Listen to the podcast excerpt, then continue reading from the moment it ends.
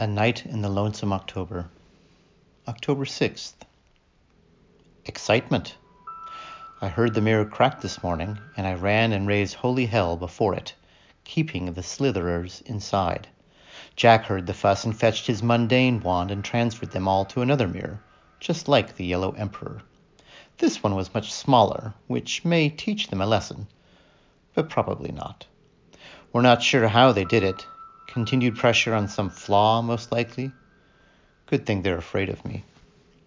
Jack retired, and I went outside. The sun was shining through gray and white clouds, and only the crisp scents of autumn rode the breezes. I had been drawing lines in my head during the night. What I'd tried to do would have been much easier for Nightwind, Needle, or even Cheeter. It is hard for an earthbound creature to visualize the terrain in the manner I'd attempted but I had drawn lines from each of our houses to each of the others. The result was an elaborate diagram with an outer boundary intersecting rays within. And once I have such a figure, I can do things with it that the others cannot. It was necessarily incomplete because I did not know the whereabouts of the Count, or of any other players who might not yet have come to my attention. Nevertheless, it was enough to play around with, was sufficient for seeking some approximation. I began walking. My way took me through yard and field to a lane which I followed for a time. When I reached what I deemed to be the proper spot, I halted. There were several large old trees off to my left, another across the way to the right. The spot which I had so carefully derived by means of my mental map making was situated, unfortunately, in the middle of the road, and it hadn't even the good grace to be a crossroad.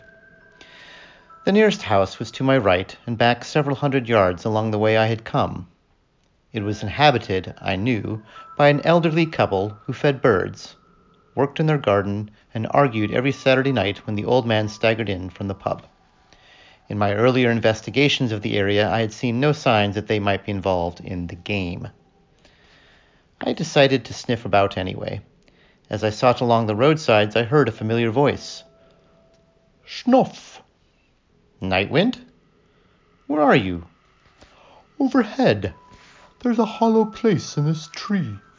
Stayed out too long. Came in here to get away from the light.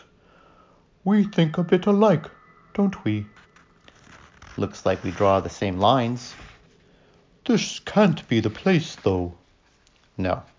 It's the center of the pattern we have, but it's not a likely spot. Therefore, the pattern is incomplete. But we knew that. We don't know where the Count is. If he's the only other, it must take place at the center of the pattern we form. Yes. What should we do? Could you follow Needle back to the Count's place? Bats are damnably erratic. I couldn't do it, and I don't think Graymalk could. No. Never trust a cat anyway. All they're good for is stringing tennis rackets. Will you try following Needle? First, I have to find the little bastard. But yes, I'll watch for him tonight. Let me know what you find. I'll think about it. It might be to your advantage if you ever need an errand run by day. That's true. All right. Why do the players always form themselves into a pattern around the center of things anyway? Beats me, I said. I returned home growling at the things in the mirror, propped in the front hallway now, as I passed, just to let them know I was on the job. The thing in the steamer trunk was still. I told the thing in the wardrobe to shut up. Its pounding was shaking the place. I had to bark several times to get it to be quiet. Down in the cellar, the thing in the circle had become a Pekingese. You like the little ladies? it asked. Come and get it, big fella. It still smelled of thing rather than dog. You're not really very bright, I said. The Peke gave me the paw as I departed, and it's hard to turn your leg that way.